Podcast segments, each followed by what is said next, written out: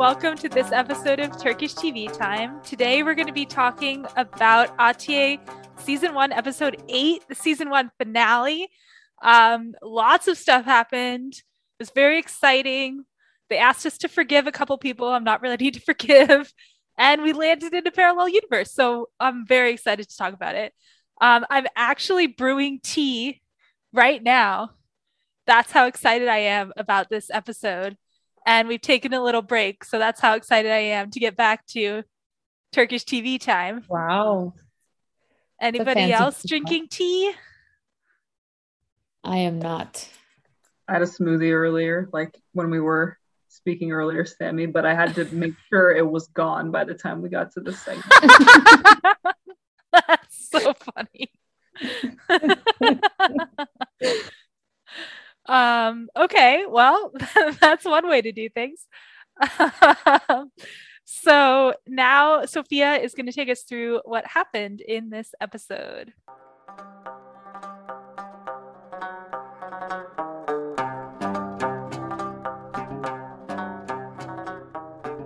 This is going to be one of those funny recap days where... okay, we have to pay close attention. A few things.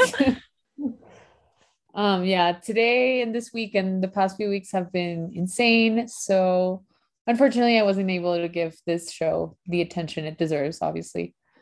Although I have to confess, and of course we can discuss this later, it's starting to feel a little contrived. I don't know. Ouch. Sorry, my cat. No. My shirt. I think, I think that's like sign number one that you didn't really watch this episode, because I feel like okay. They offended all expectations. Okay. So maybe, maybe I missed something important. Okay. So the show starts with this kind of creepy scene in the purple cave full of purple craters. And we have Erhan's father um, like exploring and walking through the cave. And apparently he like I really don't know how he saw the place that he decided to um, dig, or I don't even know what the word is, like peck, um, pick axe at, but he finds this door thing, portal, and he's like, oh my God, I'm going to make so much money off of this portal. Like I'm going to be rich. That's not what he said. No, he said there's going to be more research funding. He said he's going to get research funding. Yeah. Sophia's like, he's the next supervillain. Okay. That happened when I was playing paying close attention, so this is really funny that I fucked that one.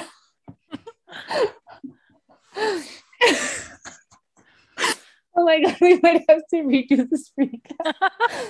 I'm deeply embarrassed. I'm sorry. It'll only get better, I'm sure. No. Anyway, so he starts kind of drawing um, a map and some things that he identified from the cave from his discovery so that he can find the portal once more, or like the store once more. And he gets on the phone and, and starts calling someone and tells him that he's going to get extra research funding. And not that he's going to get really rich. Um, Anyway, because he's a very um, ethically uh-huh. minded yeah. um, professor. um, so he's talking on the phone, and then some figure that we don't know who they are, like hangs up the phone and starts ripping out the pages of his journal that he he'd drawn to show where this portal door is. So it turns out that it's a younger Zuhre, and she's warning him that he can't reveal what he's found um, because this is going to be very important. Um, and transcendental in the future, and that like nobody else can find out about this because this has, you know, a whole destiny, and it's going to be the way to save Atiye in the future, basically. I, I think she actually does say that, and she transmits the vision of his whole future, his yeah. death, everything to him. Yeah. I was about to yeah don't worry, I wasn't gonna miss that part. Oh God, I feel so bad already. Um, so basically he, in advance, he finds out a lot of things about his life, including that he's going to die, that he's going to leave his son, that his daughter's going to be adopted by this family, and then she's going to die. And like even the exact date of her death, which will be important in the future. Oh, and also that Atiye and Erhan will meet, and this will be like a fortuitous meeting. It won't be an insignificant meeting. Um, so then we start the episode with uh, Atiye basically being in custody. So at la- I I had completely kind of forgotten what happened last time, but her mother like made, like put her in a trap where she was taken um, because Serdar basically said, you know, just take her to a mental hospital. Like it'll be better than her going to prison kind of thing. Cause like he managed to convince everyone she's like a paranoid schizophrenic, as we've discussed in previous episodes. And so she's in this um, mental hospital and she's undressing and like this kind of like humiliating scene where she's forced to undress in front of this man.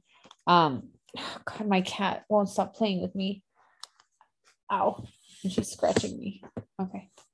Now she's gone. So um, she's walking through this mental hospital, all of these mental mental patients around her, and she's like clearly very out of place.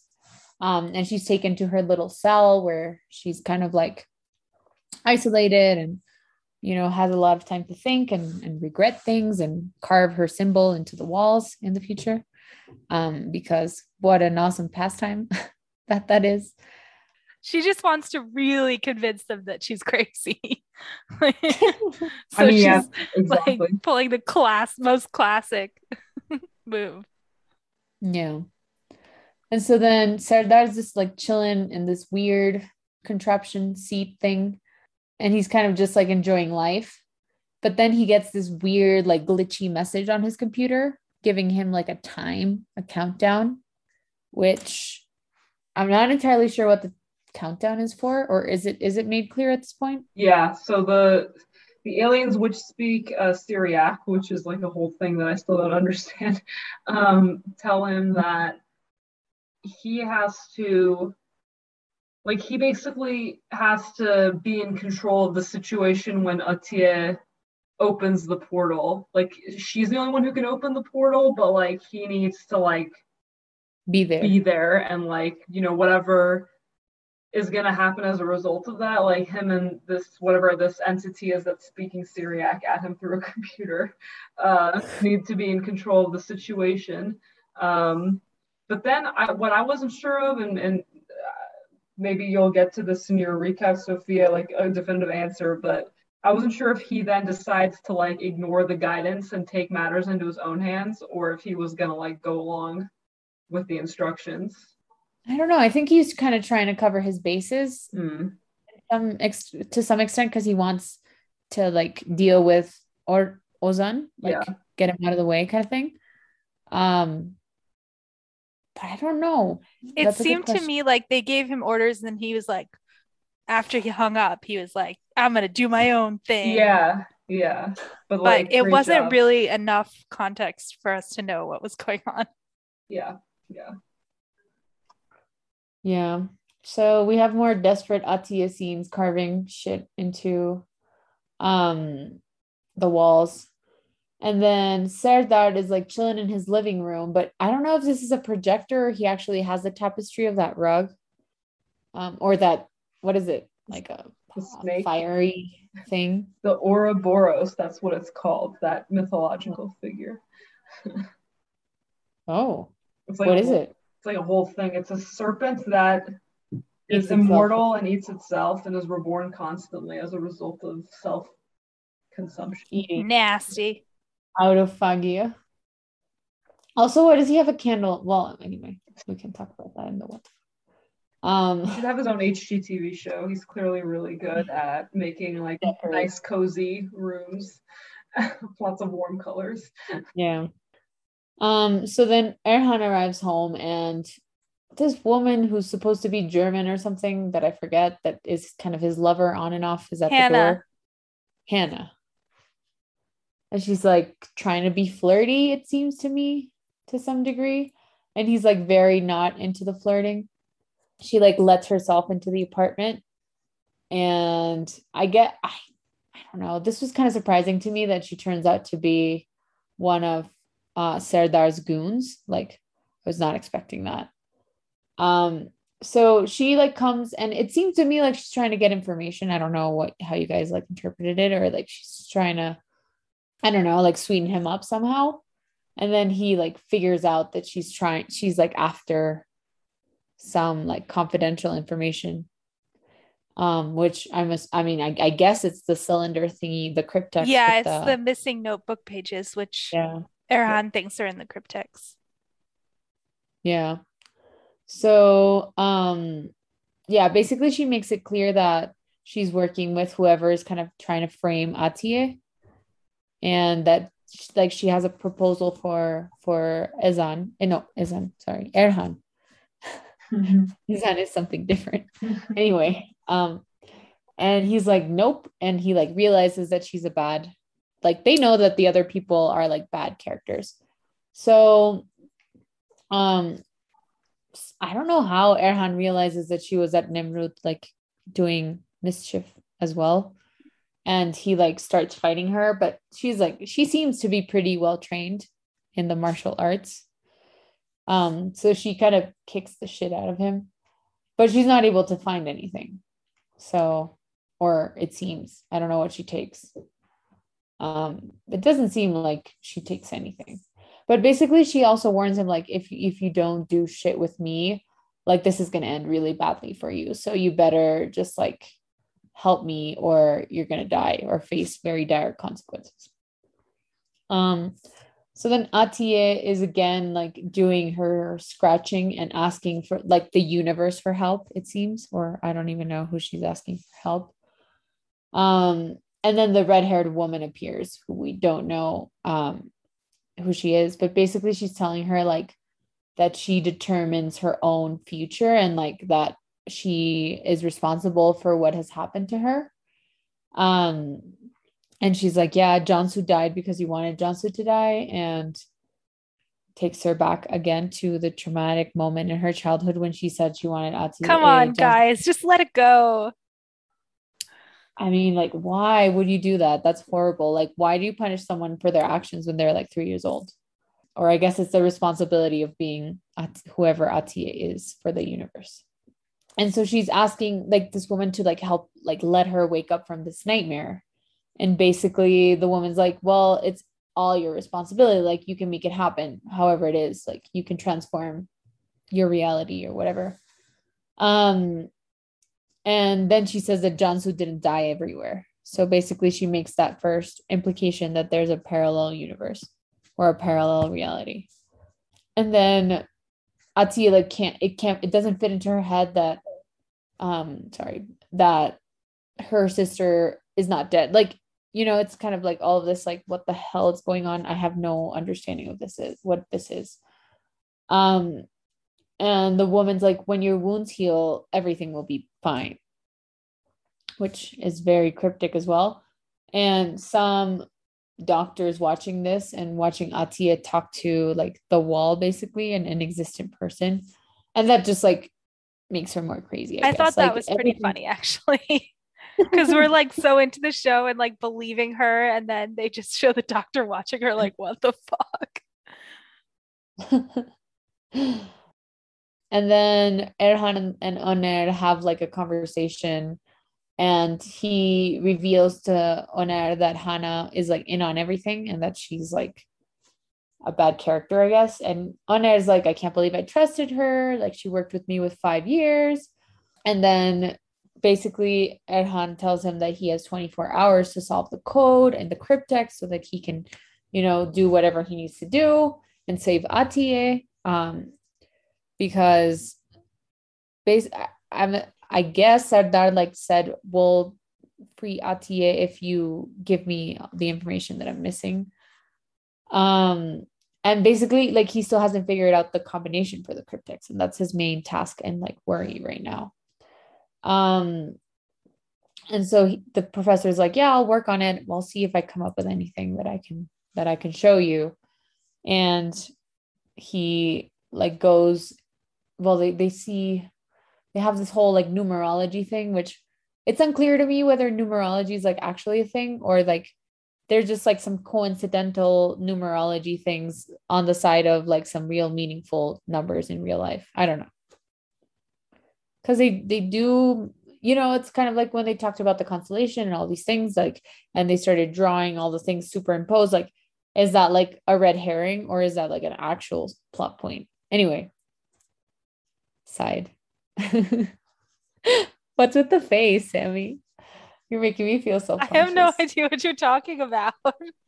Okay, whatever. I'll explain myself later in the banter. Okay. Um, so then we have um, Ozan with his dad, Serdar, and like he's racked with guilt. Like he clearly isn't able to pass off what happened as if it's his fault, as if it's not his fault. Like he knows that he killed killed this woman, or like has a conviction that he was the one who was responsible for Cansu's death. And his dad's like making him repeat all these things so that he can convince himself that he's not, um, you know, that he's not a murderer or whatever. Um, but basically like Serdar can't, can't get over his guilt. And, and he's like, you know, they have a classic interaction where Serdar just gets really, really, really, really angry. Um, and that helps actually zero people, obviously. Um, And basically like tells him the whole thing, like he's not strong enough. And like Cansu was weak, so that's why she died. But like, you're strong because you're my son, and I'll like take you through this. And, you know, classic, classic patriarchal monologue, if you ask me. So then Atiye's parents are like very upset because basically they're saying like they lost both of their daughters and, you know, what's next? What are they going to do? Like basically the dad tells her like, you sold out our daughter and now we have zero daughters because like you ruined everything. Um, and he, he basically like moves out of the house, I guess is kind of the implication, right? Like he says like, I don't want to come back. And, you know, they have this whole discussion about whether, you know, taking um, Atiye to the mental institution is protecting her or not, which the dad says it's not, the mom says it is. Um, and, you know, like they can't agree, obviously. And Mustafa like gives her his wedding ring, which is pretty significant, and leaves the house. And she's like begging him to stay, but he doesn't stay. Um, and basically in my mind, he just makes the decision that he needs to take things into his own hands and see like, like kind of undo the wrongs that he did many years ago when he took in um, Cansu and like hid everything. So the mom like opens this, I don't even know what it is, like candle drawer because it's full of candles. Um, and she like starts touching her skin. Turns out she has a scar like in, on her forearm.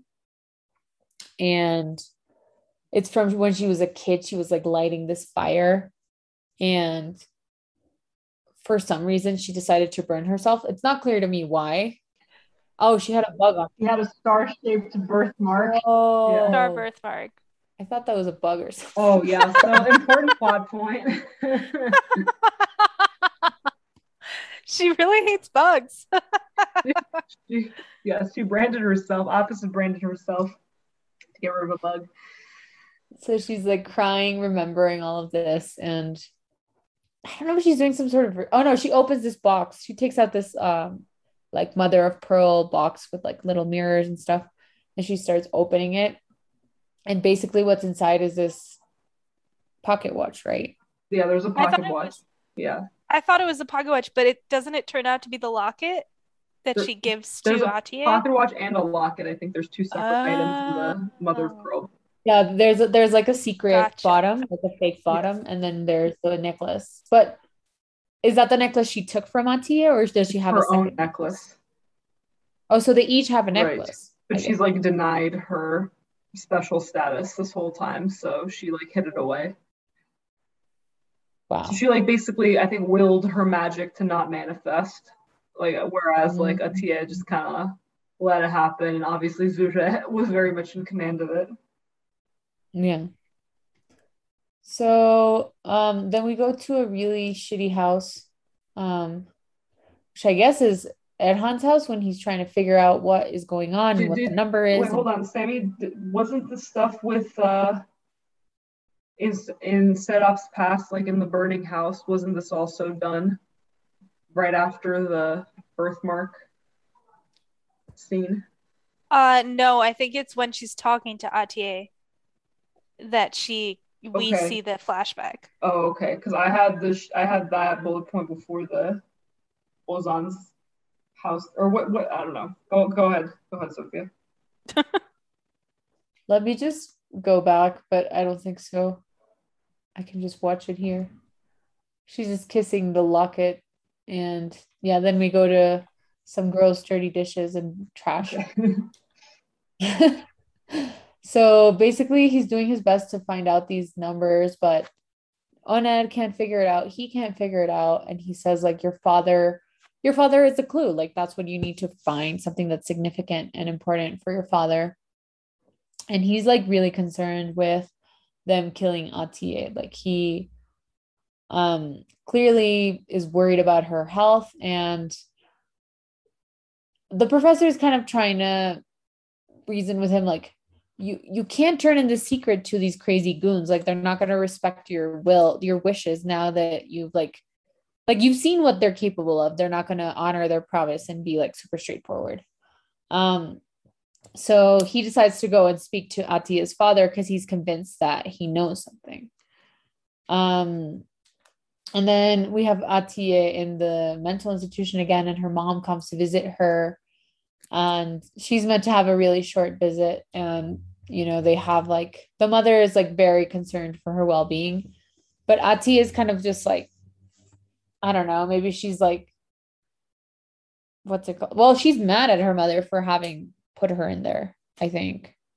And so, you know, they like, her mom opens the bag, gives her the necklace, and says, well, I don't know if she says anything, but I guess she like acknowledges that um she she says, like, I know they took your necklace, so I'm gonna give you my necklace, um which she's able to, like, she opens very quickly.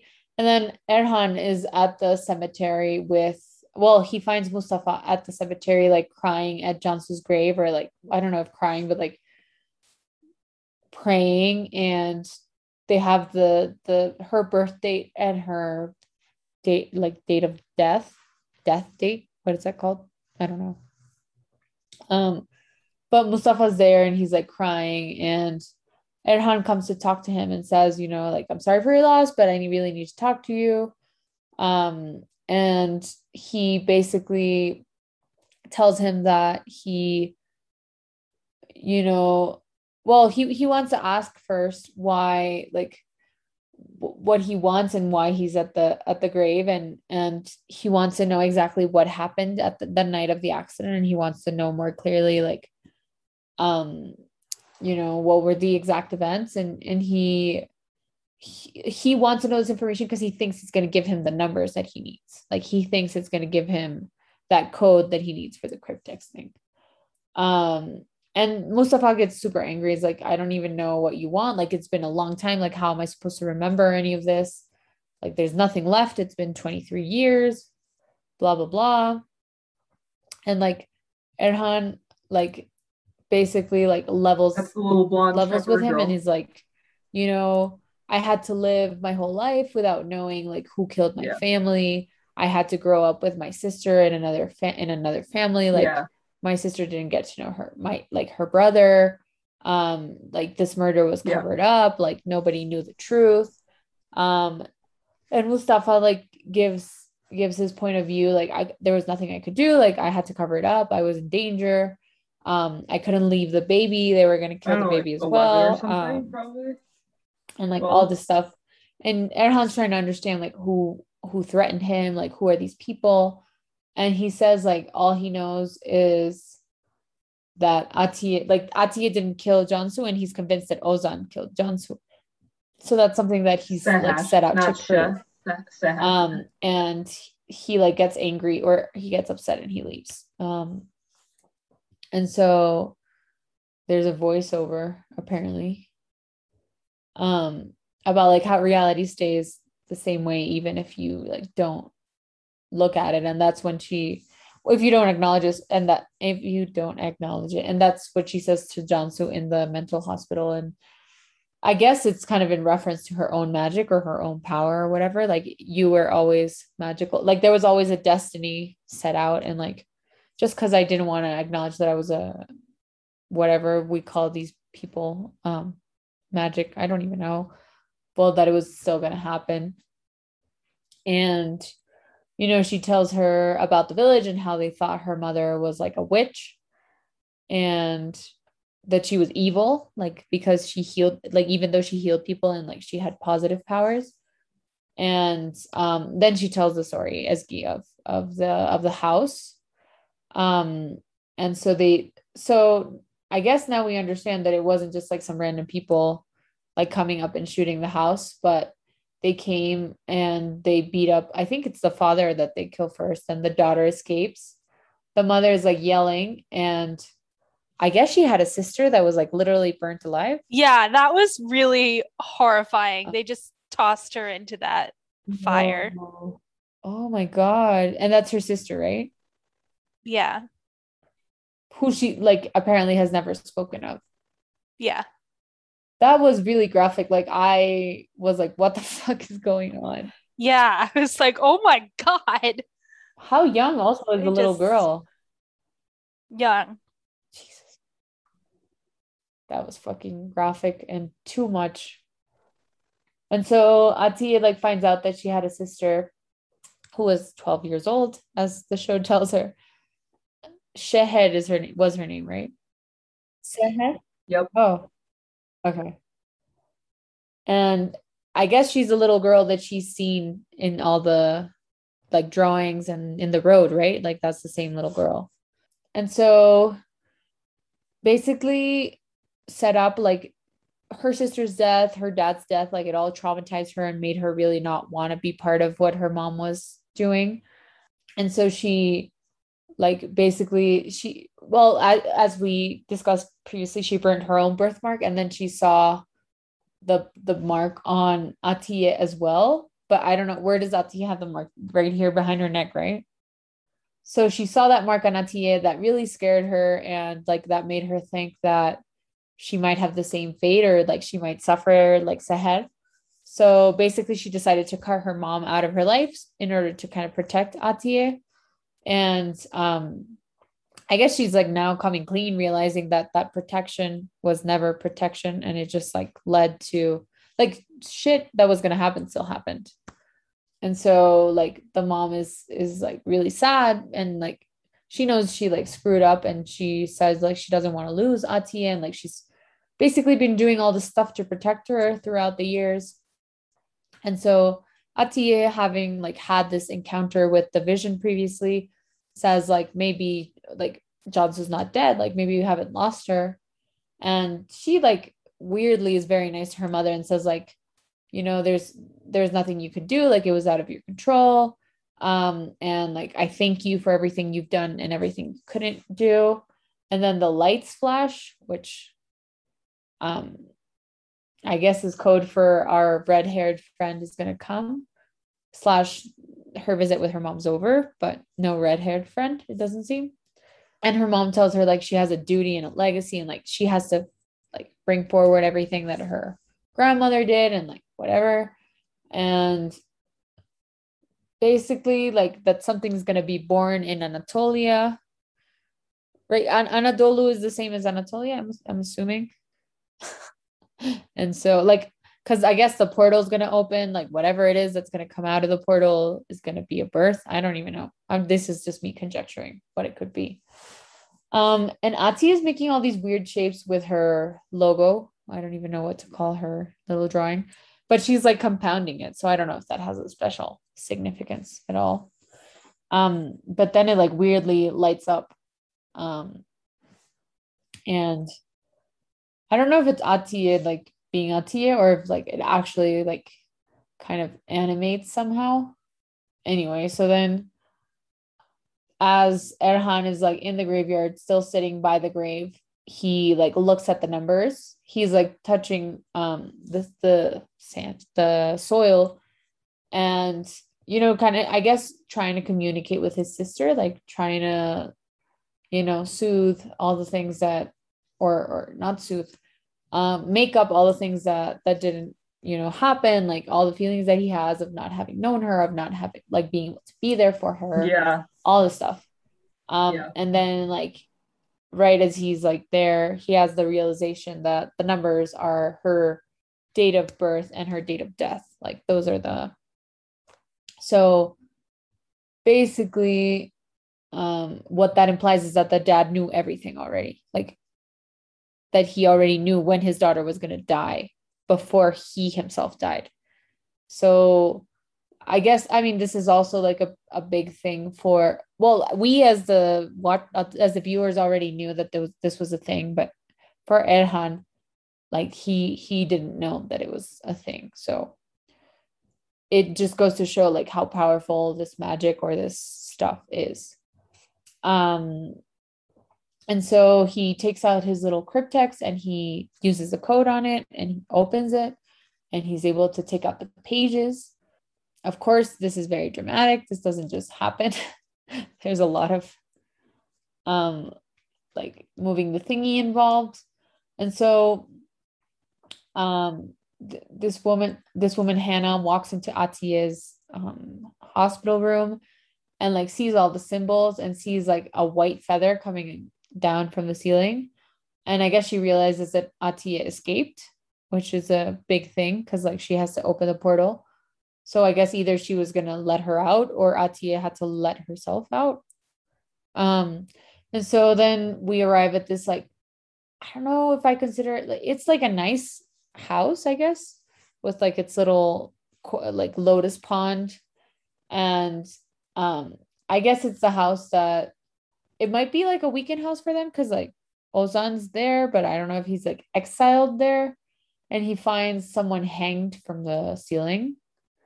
Um, which I, I don't understand, like, why that happened or who that is. It's just a, like, a hallucination oh. that he's having.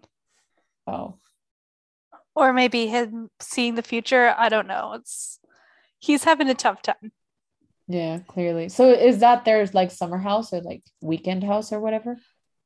We got to talk about the house in the gossip section, because that house is fucking weird. So he's there, he's, like, driving himself insane, and he, like, tries to hang himself from the ceiling. Um, well, not from the ceiling, from the stairs, I guess. But the the staircase, like, the the railing breaks and he falls to the ground. And then he realizes that it's hollow under the floor. So he opens, um Oh, wait. Well, I did it in the wrong order, but basically he opens, um, wait, no, I'm, I'm, I'm going, I'm getting ahead of myself. So Erhan opens the cryptex. He reads this paper, these papers. He, like, realizes that he needs to go get Atiye, and then Atiye is at the door. And so they realize that they have to go to wherever the portal is opening, and they rush to the portal. And then Hannah is talking to Serdar. And then we, we finally, like, get the actual acknowledgement that they're both working together, and she says that Atiye escaped, and um basically that Erhan, I think, is onto her, and um she yeah she shows him a video of Atiye escaping. So then then is when this dude um like freaks out, tries to hang himself, um and then the police come and stop Erhan and Atiye. But I don't even know how they escaped the police. Anyway, so he hangs himself, falls, touch, like t- touches a hollow thing in the ground. Mustafa um, comes to find Atiye and Erhan, right? That's how it happens. Like, they meet up with the, no, he, the dad, no, the dad recovers some erased date data from some hard drive. And that's when he realizes, like, he finds a video where Um, basically he finds out that Ozan didn't kill Cansu. Cansu was, like, really hurt, but then Serdar came in with gloves, altered the scene, left the ring, and choked her with a pillow. So he goes and shows this information to Ozan, who also, like, found the secret room with all this footage, and, like, has re- like comes to realize that his dad didn't want him to be with Atiye just because he thought Atiye was, like, a good girl. Like, he clearly had, like, some ulterior motive, and like all of his all of his words are resounding in his brain and being like, yeah, this, like, you can never break up with this girl. This girl's really important, whatever. And so he's in the car. Hannah is following um, right behind, and um, they go to this place, wherever it is that the portal's opening, and they have the countdown on their watch. Um, and so at Mustafa and um, Ozan join teams. Mustafa shows Ozan the video, so he feels, like, I guess, like, better with himself. Mm, Atiye and Erhan are driving, and she's asleep, and they get stopped um, by the cops, but it turns out the cops are Mustafa. Um, and and the crew, right? Okay, this I think this is where I get... No, the, the, so Serdar and Hannah catch up to Atiye and Erhan, right? So and then, Hannah catches up to Atiye and Erhan. Serdar is uh-huh. mysteriously stopped on a random road in the middle of nowhere, and Mustafa and Ozan come with the cops and arrest him. That's what okay. I understood. Yeah, yeah, yeah. I think you're right. But Atiye runs away, right? Like she she right. she stabs she stabs yeah. Erhan, Hannah, and he's like left to die, I guess. But we know he's not going to die because he's so he he said like. Hannah got the papers and she's going towards Serdar, and Serdar's like, I won, basically, like, fuck everyone, I'm the king of the world, whatever whatever Tony Montana said, the world is yours, whatever. But then all the cops come and they arrest him because they have that video of him killing um Cansu, and he's arrested, and we see, what is it in the sky? There's like a moon, and then there's another very shiny object. I guess it's some sort of eclipse. Probably Sirius. We keep, keep having that come up. I don't know. I didn't notice it actually. maybe it's maybe it's what something else. Who knows? So Serdar is really sad that his son like ratted him out, and obviously like this isn't over kind of face. And I'm sure it's not over. And then they take him into custody. Mustafa and Ozan feel like they saved the day kind of thing, except Ozan still looks pretty frazzled about all of this. Yeah, so this, this the star, whatever, I guess it's Sirius because it's the portal. It starts getting really bright and big. Um, and so Atiye, like, follows the little shepherd girl that we now know as Seher to the cave opening. And she walks, she's like able to break into the portal that had been discovered previously by Erhan's father.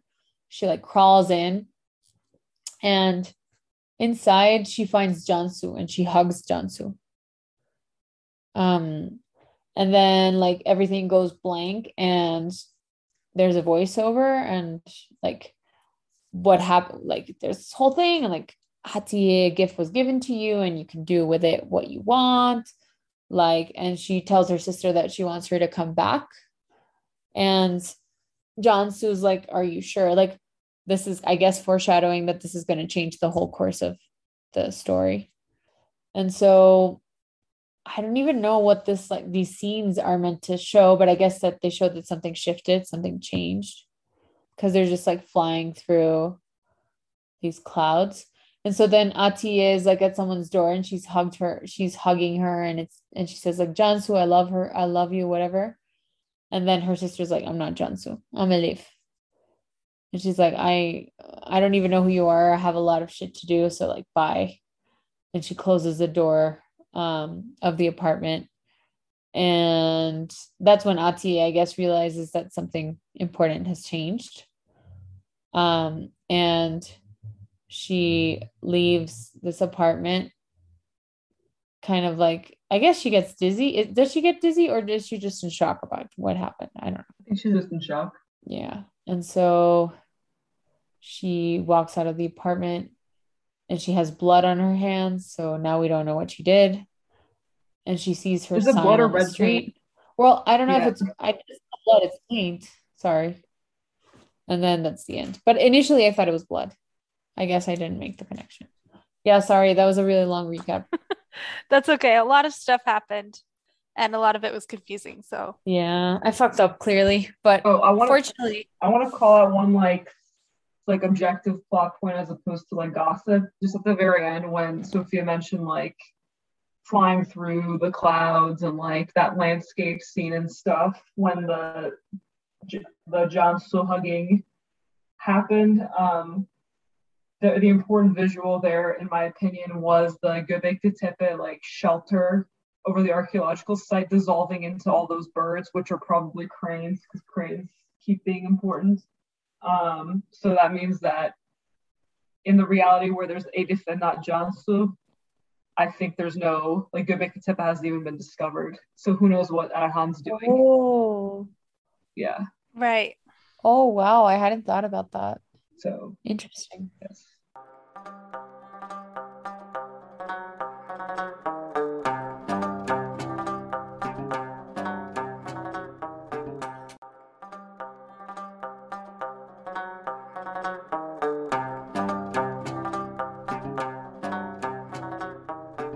All right, so now we're going to move on into our gossip slash banter slash spilling my tea, because I made tea section. Um, okay, so the first thing I have to point out, and I really just can't wait mm-hmm. until the end. Um, you know how we used to make fun of the protector uh, plot prop people all the time? I think for this show, it's going to have to be the composer, because the music in this episode was so really? insane. Notice it. Oh my God. It's like so ridiculously dramatic all the time. And it started out when we're in the purple cave, there's like some weird, like techno, like Star Trek music. I don't know. The whole thing was bizarre. I made a note that the purple rocks look just incredibly fake. Like, of course it's like fantasy, but like, can we try to like not make it seem like weird, like it looked bad. It yeah. looked like Star Trek original series, which was, you know, forty years ago and looked about yeah. the same quality. Yeah, true. Yeah, th- I mean, those purpley radioactive things, like, also because we don't know what they are, it just makes them seem more fake. What do you think he saw through, like, the wind tunnel? Like, he, did he literally just see what Atiye ended up seeing, which was Cansu in like a pristine white dress at the altar? Or do you think like I, I'm just like, or maybe everyone perceives it differently? But well, he saw he definitely saw the picture of uh-huh. Seher, because he drew that mm. in the notebook, and honestly, maybe that's yeah, all maybe it took for him to get an incredibly all his like funding. Realistic drawing of a modern-looking person in a cave that old would be like enough to yeah. flip out, probably. So. Yeah. Yeah. Yeah. Yeah. Maybe, maybe just the air pulling in probably was also just enough for him to realize that that was some crazy vortex thing. There's so much funding for my vortex. Oh, God. I can't get over how confused I was about that. um, And then he calls Onur, and I feel like this episode they were really trying to convince us that Onur is like just yeah. a normal good helper guy, but I just really there was still a good opportunity to make him part of the whole thing, I think, which would have been almost more mm. believable, like part of the whole like kind of thing. Yeah, him just being like the kindly like replacement father figure but helper really guy. I don't. I just don't buy it. Beginning. Yeah. Yeah. Well, that's the thing. I don't know if there's like, I mean, he Hannah was his research assistant, and he didn't realize that she was a sketchy person. Right. That was placed very like specifically there. That's true. That's true. He was like, for five years, I didn't know. She worked with me from March, whatever, to yeah. today. um. Let's see. Okay, we've got the Serdar's talking to the aliens through his laptop. In that, in like an old Mesopotamian language, which is like, is that on purpose? It sounded really cool when he was speaking. I'm it, just curious I have to if say. They like picked. It couldn't have been. I don't know. Like, why pick that? Like, why pick that language? because like it's referenced earlier in the show, so it seems intentional, but they like don't, unless you have subtitles on, it doesn't say, so it's weird. Hmm. Yeah, I mean, in the English subtitles, okay. It doesn't say anything. Tur- You're just supposed to assume they're yeah, still speaking Turkish. Turkish subtitles on for my for the you know my grandma's ease of uh, kind of following what's going on, because the dialogue, like spoken dialogue, goes a little bit too fast. Um, and it says it said Syriac there, and I was, that's and that's the first I first time I realized in watching this that they were speaking a real language. So it certainly would mm-hmm. suggest that these people, these, whatever this entity isn't alien so much as like of this earth, but like supernatural. So mm.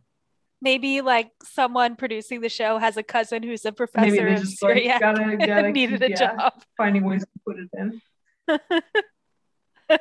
What do you guys think about Serdar's like personal logo being the immortal serpent that eats itself?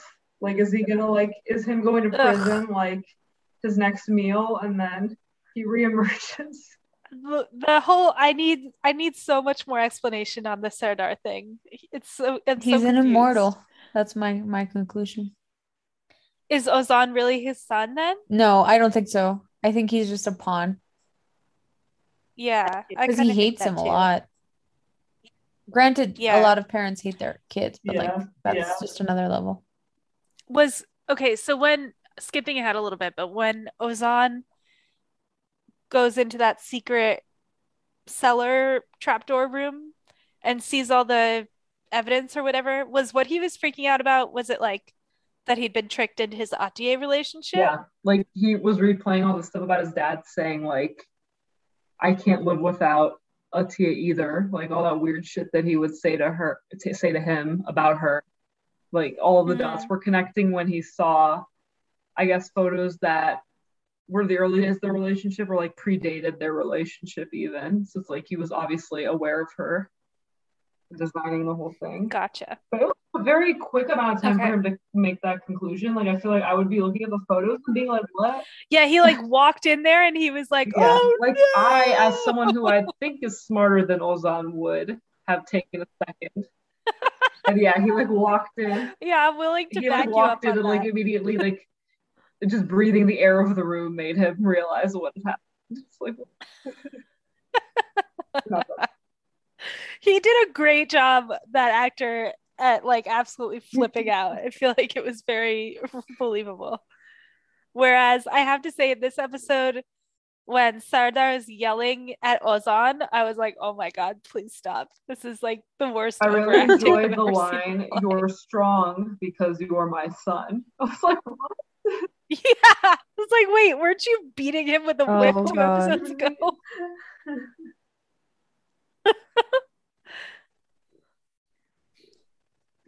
um, how do we, so Sammy, you had said at the top of the show that you weren't ready to, or maybe it wasn't the top of the show, maybe it was just the top of this Zoom call, um, that you weren't ready to forgive some of the people that this episode set you up to forgive. So I think Serap is one of those. Yeah. Right? Serap and Ozan, I feel like yeah. they were trying to get us to feel bad for him.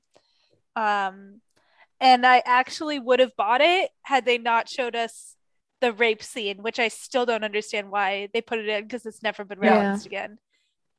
Um, because other than that, you could probably just be like, oh, he's just a stupid boy yeah. and he fucked up, but he feels really bad about yeah, it. Yeah, agreed. I think there were ways for Atiye to realize that he's actually super shitty that didn't involve him. Really assaulted her. Yeah. Um, and then as Sophia said during the recap, like, the fact that Atiye was so nice to her mom was just confusing to me because she did not, just coming to see her in her prison cell was not enough to warrant yeah. forgiveness. I think it's all. just that Atiye, like the way they're trying to portray her on the show, which I don't entirely agree with. Like she's like one of those people that are like beyond good and evil. Like, Like they can see the world like from such a more macro perspective that the small minutiae that happen to them yeah. are not significant. But like we on a larger scale, we haven't like gotten enough of her having these transcendental experiences to understand like why she's suddenly like like that, because her little yeah. cave journey was all about her. It wasn't about like the universe. Yeah, so I think right. we needed a scene of her right. like being exposed to the realities of like reality to to uh, to justify all of this. Also unrelated to Sahad and all of this, but well, kind of. It's related to the her previous Cave of Wonders, like in in uh, Nemrut, uh, Atiye's Cave of Wonders. Um, remember in that episode where we were dissecting that, those scenes where I was like, "Did y'all see that random bee in the cave? That was so weird." And the yeah. bee like pointed yeah. out like the ladder to her. Basically, that same bee was in this episode at the graveyard where it like pointed out the the death date. Yeah. Oh, really? Yeah. I missed the bee again. Yeah, I, I, I know Tammy. Wow. Maybe that's like what the form that the redheaded oracle lady. Yeah. Yeah. Why a bee? Into. I don't know. But yeah, I mean, I have enough bee puns to like sustain further cameos from the bees. Yeah. Okay. Good. Yeah. Good. Good. Good. But back to setup. Sorry, that was a tangent because I had to remember that. Setup sucks. That's my only intelligent point on the yeah, subject. Yeah, I agree. The fact that she had a birthmark and tried to erase it is like, okay. And then the fact that I mean, also, I, I don't believe that fire erased her birthmark. That was weird. You what? Well, she just gave yeah, herself just, a burn. Just, just scarred over a scar. It. I don't know. That seemed weird. So like, I don't believe in this medicine. I don't believe in how the human body works. Well, it's a purple thing, and then now she has like a see-through scar. It's not. Why is it see-through? It's like skin colored. Her scar, because it's scar tissue from a burn. Yeah, I mean that's what I mean, but still. What? What Fine. Color did you expect it to be? Purple? Red or something. Um, listeners, please don't experiment with this. I don't want to know. Really, it just graft over itself in the same color as the skin. The well, like if you burnt over, well, I guess that's what tattoo removal is, I guess. Okay, anyway, sorry, listeners. Tattoo removal is like dispersing the ink. Oh, so it's not burning over the ink. It's not. No. Because then you would get a glob, so. I guess, of skin. Oh, dear. Please, I don't want a glob of skin. That's disgusting. Okay, Sophia is not and will never oh, be. Oh no. Sophia's yes. not a dermatologist, and we sh- hope she doesn't. We're very worried one. About what kinds of skin globs she'll recommend. Sorry, I just like had never thought about it. So when she burns her thing, like her mark off, I just didn't seem realistic to me. But I guess based on what you guys are saying, maybe it is. It seemed fine, realistic to me. Okay, I won't argue with you. No, no okay. need to, to think that I'm a dermatologist or have anything in- intelligent to say about skin. It's like the hill um. that Sophia chooses to die on, like skin globs. Yes, skin globs. I'm sensing a yes. t-shirt in our future. Oh, God. Um. Okay, can we talk about this barn yeah. house thing? Very, country um, house? I felt like I was ex- asphyxiating watching how low that ceiling was where he was sitting. Okay, so it's like the view seems like like a lovely yeah. mountain view. But when he first walks in, there's a giant seahorse oh, painting on the that. Wall. Oh. Yeah. And then it's like he walks past like two hundred feet of like office supplies. When he's walking to the couch, it was so I, yeah weird. I think I missed I think I missed some of that. I, I mean, I obviously saw a vision of his I think mom or whoever that was hanging, and then uh you know all that, and then the subsequent scene of him like having a meltdown listening to music and drinking. But I think I missed yeah. all the other objects to get to the meltdown, or maybe to get to his convo with his dad. He walked like five hundred feet inside this fucking barn. I don't understand. that's de- like decorated with a nautical beach theme supplies, in the middle yeah. of the mountains. Well, it also has a giant lotus thing pond, whatever that's called. There was a like a koi pond no, inside it? When he parks the car. Uh-huh. Oh, that's weird too. They were just going for all kinds of... Well, you know, he also had a jacuzzi in his bedroom, so... Yeah. Did not have many expectations that his... Oh God, I just had a flashback to Serdar's little puppy. I wonder what happened to it. Oh, Zeus. I think Zeus is actually the alien overlord. Ooh. We're going to Men in Black vibes. Exactly. I think we discussed this previously, didn't we? We did, because that stupid locket is so exactly what the Men in Black charm thing looks like. It's ridiculous. Okay. Mustafa turns out to be a very useful badass. So but awesome. I, I'm not clear as to whether these people going to jail is going to actually make any difference. I mean, of course it won't. But still, he's got like a video of the guy murdering her. Oh. So how how also is any of it relevant because we jumped universes? Yeah. True. Will we ever go back to that universe? Oh, so now it's going to be a whole shit show for her to get back with Erhan. Yeah, and like convince everyone that she's some special shit because like people barely believed her in her primary universe. Oh, God. Right. That's right. Going to be frustrating. Yeah. Thankfully, they only, I mean, that's only really, if I remember correctly, a few episodes in season two, and then like the plot gets moving like truly forward again, and then I'm guessing season, I mean, I can't remember how season two ends, but I'm guessing that season three is also going to be like forward momentum rather than, oh, here's another universe. We're just going to like extend the show another season because oh, everyone's going to forget everything again.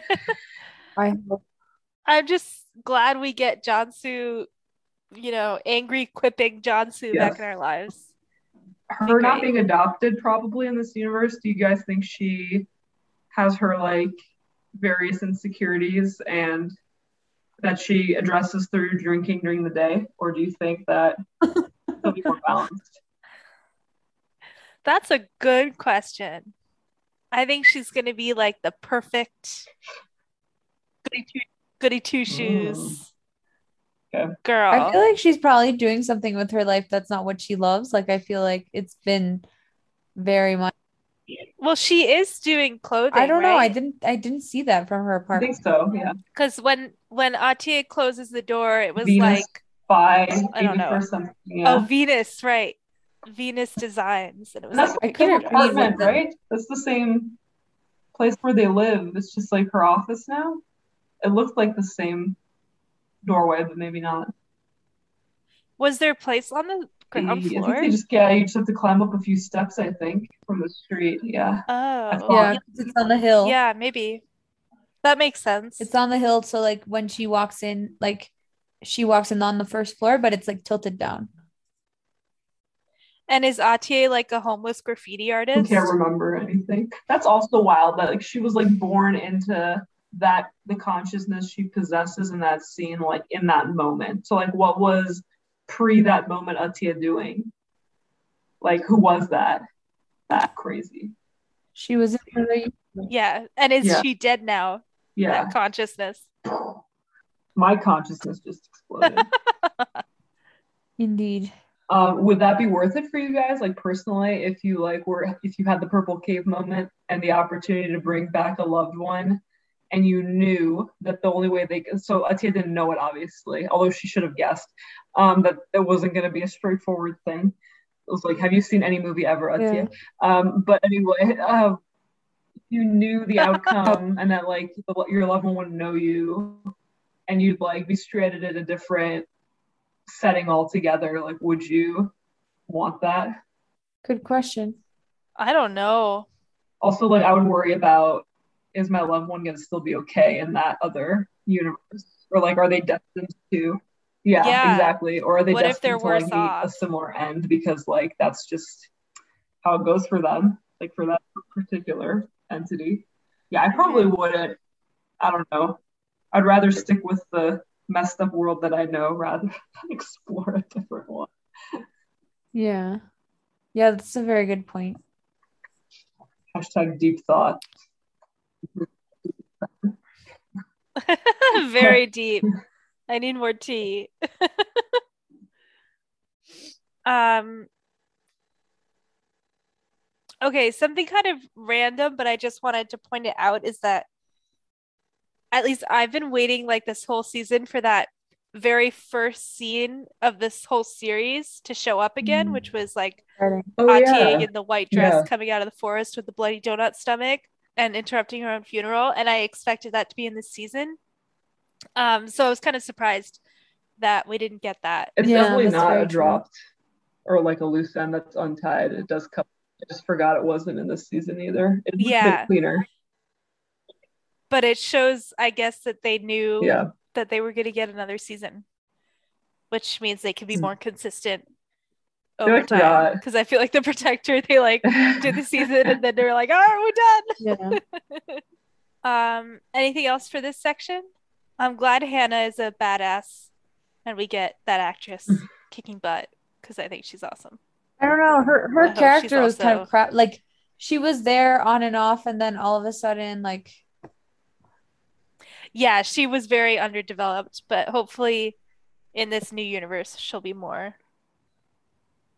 complex. I don't think she'll show up again, will she? I feel like um, her and Erhan are going to be like shacked up, like white picket fence couple in this universe. Interesting. That's my theory.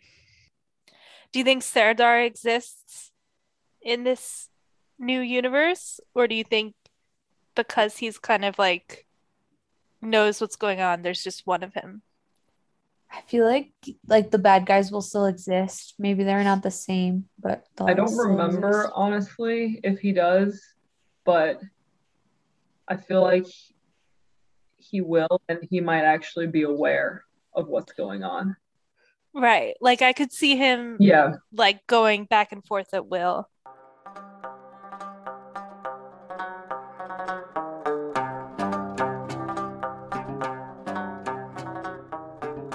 So today for our history section, we are going to be talking about what was featured in the big reveal at the end of this episode, which is a parallel universe. Um, I kind of felt like this was coming because of that Men in Black locket thing that she was holding. Um, but I'm really excited. I think it's going to be a lot of fun. Just like love seeing like characters, you know, doing like a completely different character. I don't know. I think it'll be fun. Um, so... I can talk a little bit about the science theories behind parallel universes, and then we can talk about all of the pop culture stuff that we definitely know off the top of our heads and didn't look up on Wikipedia. We definitely didn't have an exchange earlier today where we were like, I think this is a trope. I can't oh, think of anything. Oh, wait. Well, it's like literally in every form of media that's ever existed. um, okay, so... First, we're going to start with the Big Bang. Uh, so everybody knows about the Big Bang, but apparently prior to the Big Bang, cosmic inflation started, which is like the expanding edges of the universe. And that kind of triggered the Big Bang. So there's this theory called the theory of internal inflation by Alexander Vilenkin from Tufts University. Shout out to Sophia's alma mater. Um, and he thinks... He theorizes that uh, the space is constantly inflating as it was during the Big Bang, and our um, universe was formed by inflation slowing, and it creates kind of a bubble. And so the theory is that every place in which the inflation slows, a bubble is created, and that creates another Big Bang and another universe. Um, and it makes some sense to me, I think. Basically, you could never reach any of these because you would have to travel faster than the expansion of space, which is faster than the speed of light. So probably we're not going to travel that fast anytime soon. So we're in a bubble, one of these bubbles right now, Sammy? We're in a bubble, correct. Our, I think our universe is a bubble.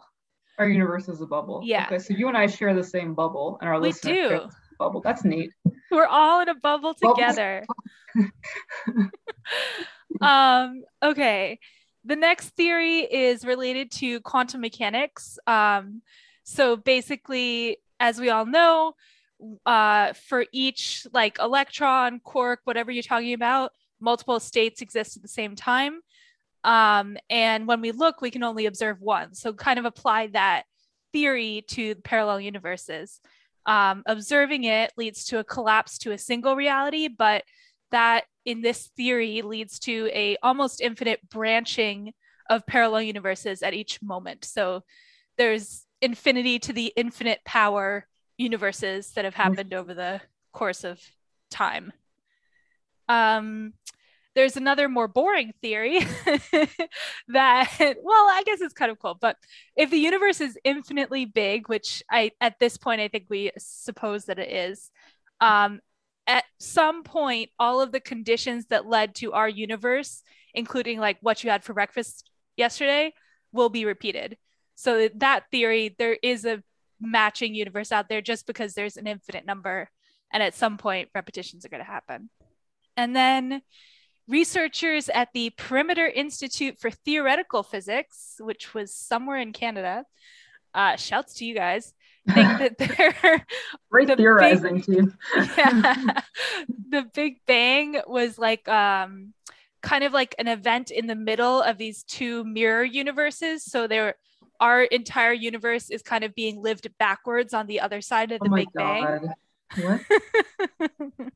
It's kind of cool to think about. So we'd be at the end of our podcast right now, Sammy? Crazy. No, we'd be at the exact same time as our podcast. But how long but was what? The Big Bang ago? Like ten billion years or something? That time, twenty billion years oh, on the other side. I don't like that. I don't like that one. Okay. Skip that one. We're Actually, throwing no, that one out. um. So historically, this idea appears in Norse mythology, Buddhist cosmology, and Hindu cosmology, apparently. Hmm. Um, pop culture? Yeah, so pop culture, I mean, where to begin, truly. Uh, similar to what Sammy and I were thinking earlier, um, there, this really doesn't come up anywhere. Um, so, I mean, no, but all, in all seriousness, it comes up in all kinds of novels, not just hard science, science fiction, mm. but, you know, more whimsical things like, you know, the Chronicles of Narnia, even the, the wardrobe is a portal into a universe where there's uh, kind of more traditional magical elements, uh, fantasy, magical elements. Um, Sammy, earlier when we were texting about this, pointed out the Marvel Cinematic Universe. So that's in, obviously in film and television. Um, comic books, not just Western comic books, but lots of anime and manga, um, other, uh, you know, other traditions of kind of graphic storytelling, graphic novel storytelling. Uh, video games, very good way to extend a franchise, as it turns out, um, by throwing your protagonist in a different uh, reality. Um, another interesting thing I read, uh, definitely not on Wikipedia, was the fact that um, it's actually incorrect to exchange or swap the terms. Like I, I do this all the time. I mean, I'm still probably gonna do this on the rest of the segment. Uh, swapping the idea of another dimension with a parallel universe and using mm. them interchangeably. Mm-hmm. Apparently, those are two distinct phenomena, and people who are really into the hard science, science fiction, get really offended by that, but I don't think that is anyone who has anything to do with this podcast, maybe.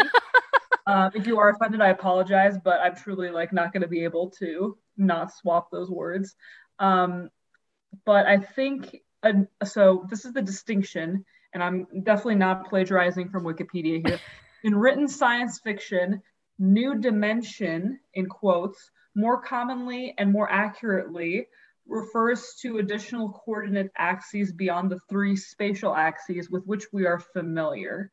So mm-hmm. this idea came about actually in eighteen eighty-four, there was a novel, kind of proto sci-fi, um, written by Edwin Abbott called Flatland, where, uh, it starts out in a world of two dimensions inhabited by uh, sentient squares and triangles and circles, all just kind of interacting with each other. But there's also point land that's zero dimensions, and line land that's one dimension, and space land that's three. And then kind of trails off saying, okay, there may be four or five dimensions. Um, and that is, you know, that really um, influenced Asimov in the next century, even H G Wells when he wrote about, when he wrote The Time Machine. I think about a decade later is when he wrote The Time Machine. And his um, his new dimension, his he also correctly, according to, you know, these hardcore people, uh, used dimensions correctly uh, because time is then put on its own axis, and mm-hmm. uh, the time machine is able to travel between uh, different points along that axis. Um, but it's not, you know, there's other, and I can't think of a good example. Uh, actually, let me see. Well, like to, hyperspace travel. Yeah. In like Star a, Trek is. Yeah, uh, and that that's um, and that's a parallel universe rather than a new dimension, oh. I believe. Uh-oh. That's confusing. Okay. Yeah, so the concept of hyperspace refers oh, no, to sorry. hyperspace universe. Is hyperspace Star Wars? And warp speed I, is Star Trek. Hyperspace, though, I think it's a, I think it's maybe, but it's also a generic term that's invoked okay. in other sci-fi. Um Phew. But so the dimensions are Are this kind of the H G Wells Time Machine, this guy's little like squares and circles hanging out book, um, and then uh, also it cites um, the TARDIS, uh, some stuff with yeah some stuff different subplots that have happened with the TARDIS, you know, being uh, undergoing repairs and then triggering the Doctor to enter um, or to travel along this the time dimension, uh, but there's also other examples apparently in that show of the TARDIS opening up the doors to a new universe, which is a distinct, I guess I'm still confused how it's a distinct phenomenon. I think I think maybe maybe with the dimensions it's like you're in the same universe, you there's just you're like occupying the same space almost, right right but you're like perceiving maybe a different um like more of it than we ordinarily perceive in our kind of quote unquote real lives. Um, but it sounds like hyperspace, any kind of um, transfer into parallel universes is like, you know, you're entering and exiting mm. where you are now. Okay. Or, that's, that's how I understand it. But I mean, I think it is, I think these are all kind of melded together. I don't think people like st- who are writing these kinds of books or, or comic books or scripts are really combing through these distinctions. Well, it depends, but yeah, I, I some I'm of them sure are. Some, some of them are, are not. Yeah. yeah. Um, another example I was thinking about is His Dark Materials. Um, okay. Lyra has the like subtle knife that cuts through. She like makes doors, and I, I think that counts as parallel universe, but maybe it's alternate dimension. I don't know. Uh, yeah, I mean, other good examples are um, various forms of dystopia, like The Man in the High Castle. Um, apparently, there's a whole subgenre of what if the Roman Empire never fell? There's a whole set of novels that fall into that horrifying genre, although not as horrifying as what if the Nazis didn't lose, um, yeah, really. Or what if the Confederacy never lost? There's, yeah. I, yeah, I, that was going to be a show, and then they were like, oh, no, this oh is a bad God. idea. And then all the white guys were like, what? um, and then our uh, professor, our history professor in Turkey was writing or had written a book about what if the Ottoman Empire had won Vienna. Oh, he was? Mm-hmm. I forgot that. Wow. Yeah. That would have been wild. I bet he's not the only one who was doing that. Yeah, it's um, an interesting idea. Yeah. Um, also, didn't we, I'm still super confused about what kind of evolution we talked about in an earlier episode. Was it convergent evolution? I honestly don't want to say it was because I think it was, I don't know. We used like twelve different very confusing we terms. We did. But anyway, if listeners, please forgive us if it wasn't convergent evolution, but if it was, this is relevant. Um, it also comes up as a kind of a tangent to parallel universes, in that um, like in Star Trek, for example, they have multiple episodes where, um, uh, for example, one, ep one episode that's summarized here in this non-Wikipedia, completely non-Wikipedia article I'm reading, is uh, a planet that looks like they have the same level of technology that we have in the present day in our world right now, but um, the society is set up like the Roman Empire. So uh, there's like gladiator fights and people are enslaved, but I guess the slaves were set up with um, quote unquote humane conditions, so they didn't rebel. So they were allowed, like they were, the empire was allowed to continue. Um, or, you know, there were, there was, there was a different episode where there was a subplot similar to, um, or there was a conflict on a planet similar to communists versus like more of an America-like society in the in the nineteenth in the uh, twentieth century.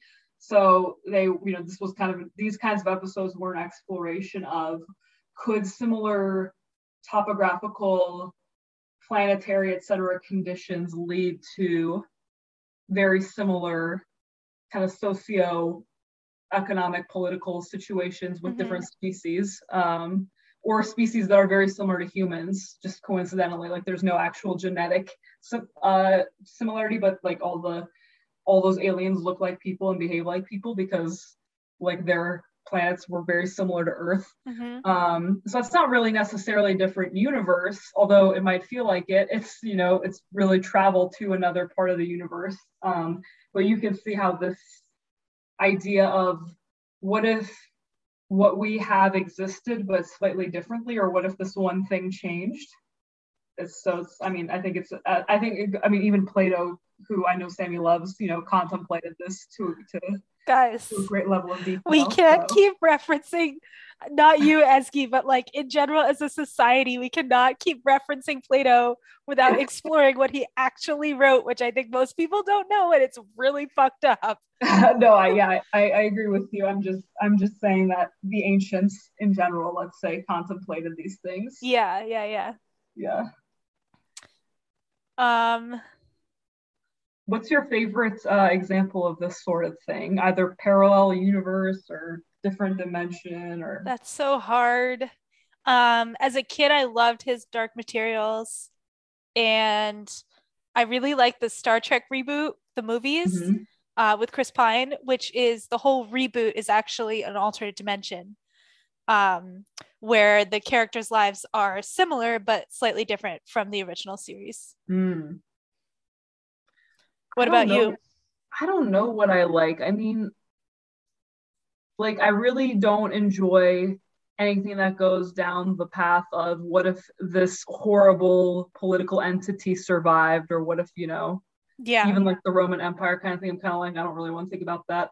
Um, but even though like it's interesting, I just I don't think it's I don't think it's beneficial. There's enough people who would like be actually really happy about those kinds of things that I don't think we should entertain. Yeah, their, their dark fantasies. Let's keep it to the fantasy version, not the real world. Exactly. I mean, and I don't like, I don't really, I'm not really into M C U. I mean, I guess, and I and I don't condone J K Rowling, but I do enjoy Harry Potter and the existence of, you know, this other part of our existing reality. That's a good point. Um, yeah. yeah. Uh, and like the fact that, you know, you know, unless, uh, unless Sammy is uh, magical, you know, she and I would have no idea that that's all going on, but it is. Uh, even though it's not really like a whole space-time type thing necessarily, it's definitely another, uh, it's a part of reality that we cannot experience. Mm-hmm. Um, so I enjoy that. Everything else is like so dark, or it's like superheroes. So I'm, yeah, I'm it's a hurt. lot of superheroes. Yeah. Star Trek, love Star Trek. Yeah, yeah. I feel like Star Wars must have explored this at some point, but maybe not. I don't, I don't remember. I mean, my whole thing with Star Wars is I watched all the six original, well, the three original plus the three two thousands movies in elementary school, just to like try to like make some gains with my fifth grade crush. But then, I tur then it turned out I hated the movies. And I was oh like, wow. no! Like, you are done with. I'm done with you, Evan. I'm not. Oh, I'm not no. pursuing this.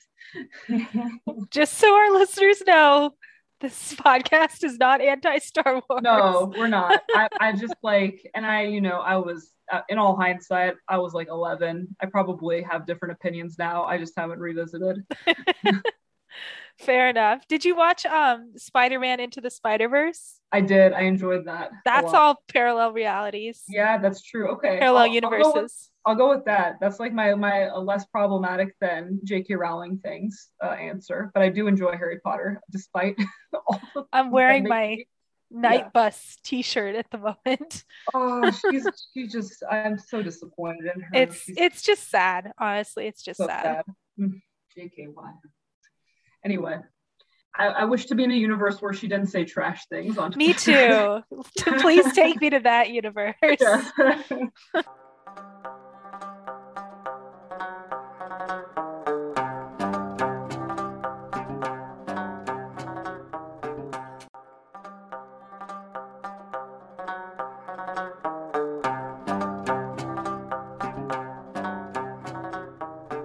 Okay, so now we're going to move on into our final and favorite section, which is What the Fuck, Sultan of Success, and Fatma's Hit List. Um, so what the fuck, we talked about that dumb house already. The, be- the Beach Mountain House? I just don't understand what that is. Yes, the Beach Mountain House. That's like an, big enough to host a thousand people at a time. I have What the Fuck, Nazim for breaking shit in the cave. That's like not a very archaeologist thing to do, but I guess in the good old days they like to break shit. Also kind of what the fuck that he would actually ex- excavating. I don't know when, what time frame that's supposed to be, but I feel like it was all Germans at mm. that point. I have to say again, what the fuck to the music in this episode. Like if you guys re-watch it or notice in the next episode, it was absolutely insane. Um, the scene where Onur and Erhan are like trying to solve the code, the music is like, like literally like Gladiator, like about are to go to war. Are you sure you don't music. have like it's some so other insane. media open on a different device? I think so, but you never know. It was that out of sync. Like maybe Gladiator just started playing in the background. um. Oh, and then I have a dumb one, but what the fuck with uh, Ozan being about a foot taller than Serdar? Also, just, just like, like not his very face is just likely. so much better than said.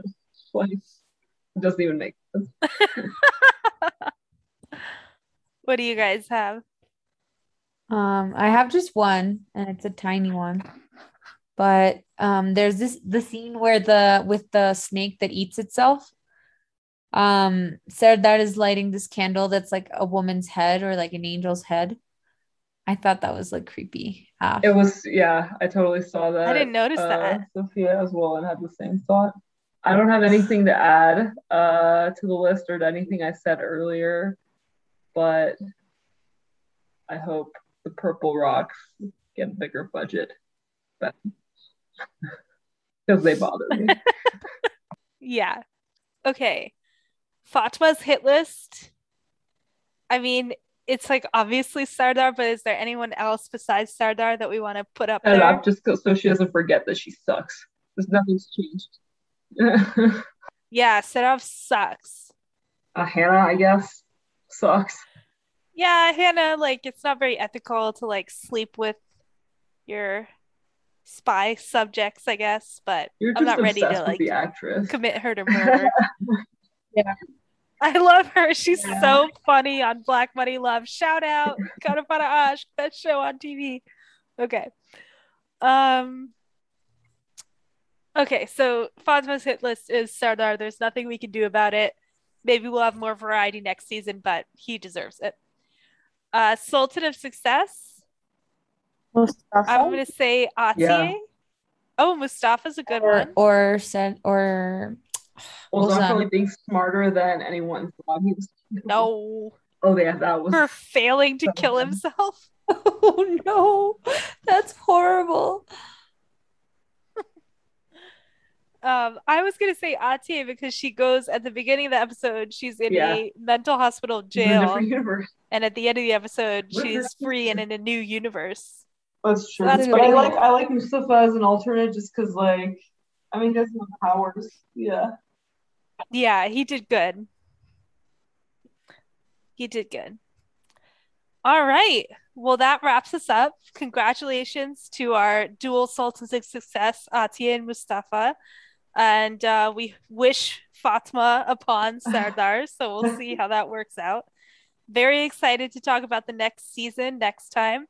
And thank you all so much for listening.